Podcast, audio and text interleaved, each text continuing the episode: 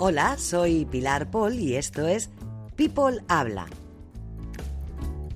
Bienvenidos a este encuentro sonoro.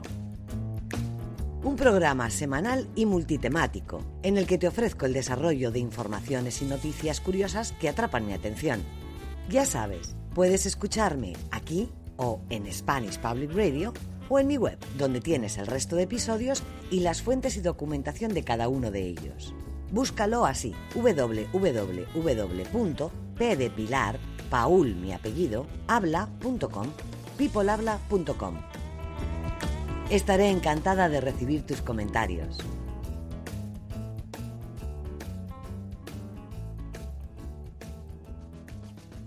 ¿Por qué la belleza importa? Los guapos triunfan más o como son exitosos nos parecen más guapos. El otro día cayó en mis manos una noticia muy curiosa sobre la mandíbula de los Habsburgo, una característica facial tremendamente fea de algunos de estos reyes austriacos y españoles. Feos y raros, de cuidado. La verdad es que viendo esa imagen del pobre Carlos II, todavía me felicito de que no hubiera tenido descendencia y que con él acabara esa dinastía en España. Al menos en belleza hemos ganado con los Borbones, mira. Al ver la noticia y leer sobre la investigación que hicieron del por qué tenían esa tremenda cara larga, me preguntaba si hoy tendría cabida alguien así de feo al frente de un país. Este pensamiento puede parecerte un poco frívolo, pero verás lo que dice la ciencia. Por supuesto que los reyes no tienen por qué ser guapos, ya son descompensadamente ricos como para ser además guapos. Lo cierto es que el aire fresco de otras líneas de sangre han hecho que al menos no sean tan feos algunos de nuestros monarcas actuales. Bueno, sí, vale, pero con eso tendríamos para otro podcast. Parece ser que esa afección facial de los austrias se les atribuye hoy a la endogamia de su estirpe es que se casaban unos con otros de la misma familia una y otra vez. Y claro, hicieron papilla la genética y la gracia estética. ¿Qué hubiera pasado si en el trono actual, en lugar del apuesto Felipe VI, estuviera alguno de los descendientes amorfos del tal Carlos II? Si ya resulta arcaico este modelo de gobierno en democracias modernas, no puedo imaginar el hazme reír mundial con un tipo así de feo a su cabeza. No, no. Vamos, no puedo.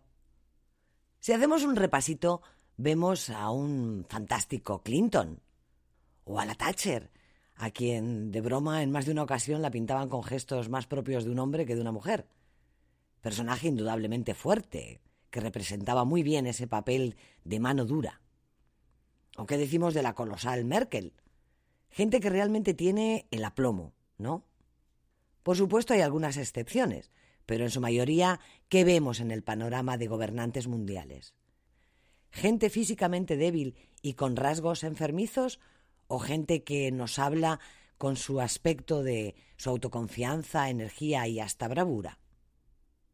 ¿Qué pasaría si un hombre con ese aspecto lánguido, medio encorvado, con la cara más larga que un tobogán de atracciones, se presentara a unas elecciones tal y como era físicamente el tal Carlos II? ¿Le votarían? Es más, ¿habría llegado a las elecciones?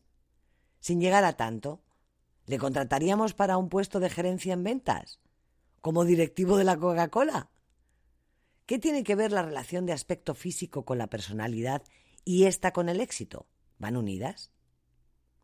La cara es el espejo del alma, decía mi madre. Y vaya si no tenía razón. No podemos evitar mostrar nuestros sentimientos más profundos, eso que estudian los expertos del lenguaje no verbal en nuestros rostros y las microexpresiones delatoras de emociones ocultas. Expresamos con ellas la ira, la alegría, la tristeza, el miedo, y si a esto además le unimos la morfología, ambas contribuirán a que nos hagamos una idea de la personalidad a priori y que prejuzguemos las apariencias con muchísima más inconsciencia de lo que nos gustaría aceptar. Por ejemplo, cuando alguien levanta sutilmente el labio superior en una discusión, está mostrando la ira al enseñar momentáneamente el colmillo. Y claro, sin pensarlo, sabemos que esa persona está preparada para la pelea y nos alertamos. Intuimos con la misma rapidez y evaluamos. Todo parece muy ancestral y lo es. Y si a esto le sumamos la morfología del rostro, reconocemos la naturaleza de la personalidad del individuo, o eso pensamos. Es común creer que los que tienen más carita de bebé son exitosos y que los que, por ejemplo, tienen las cejas altas y levantadas son más agresivos y competitivos, o que los que tienen cabezas redondas son más bondadosos. Hacemos estos juicios rápidos de los demás basados no solo en la apariencia facial, sino también en nuestras creencias sobre cómo funcionan las personalidades de los demás. Pero esos parámetros que nos inspiran conceptos generales muy claros bien pueden ser erróneos. Según el profesor Jonathan Freeman, de la Universidad de Nueva York, en un artículo publicado en Science Daily, decía que formamos nuestro criterio de la personalidad de otros a partir de la apariencia facial en solo unos pocos cientos de milisegundos, pero que esas apreciaciones a menudo son inexactas. Por ejemplo, vemos a aquellos con rasgos infantiles como agradables e inofensivos, y otros con rasgos que semejan la ira como deshonestos y hostiles. ¿Te está gustando este episodio? Hazte fan desde el botón apoyar del podcast de Nivos.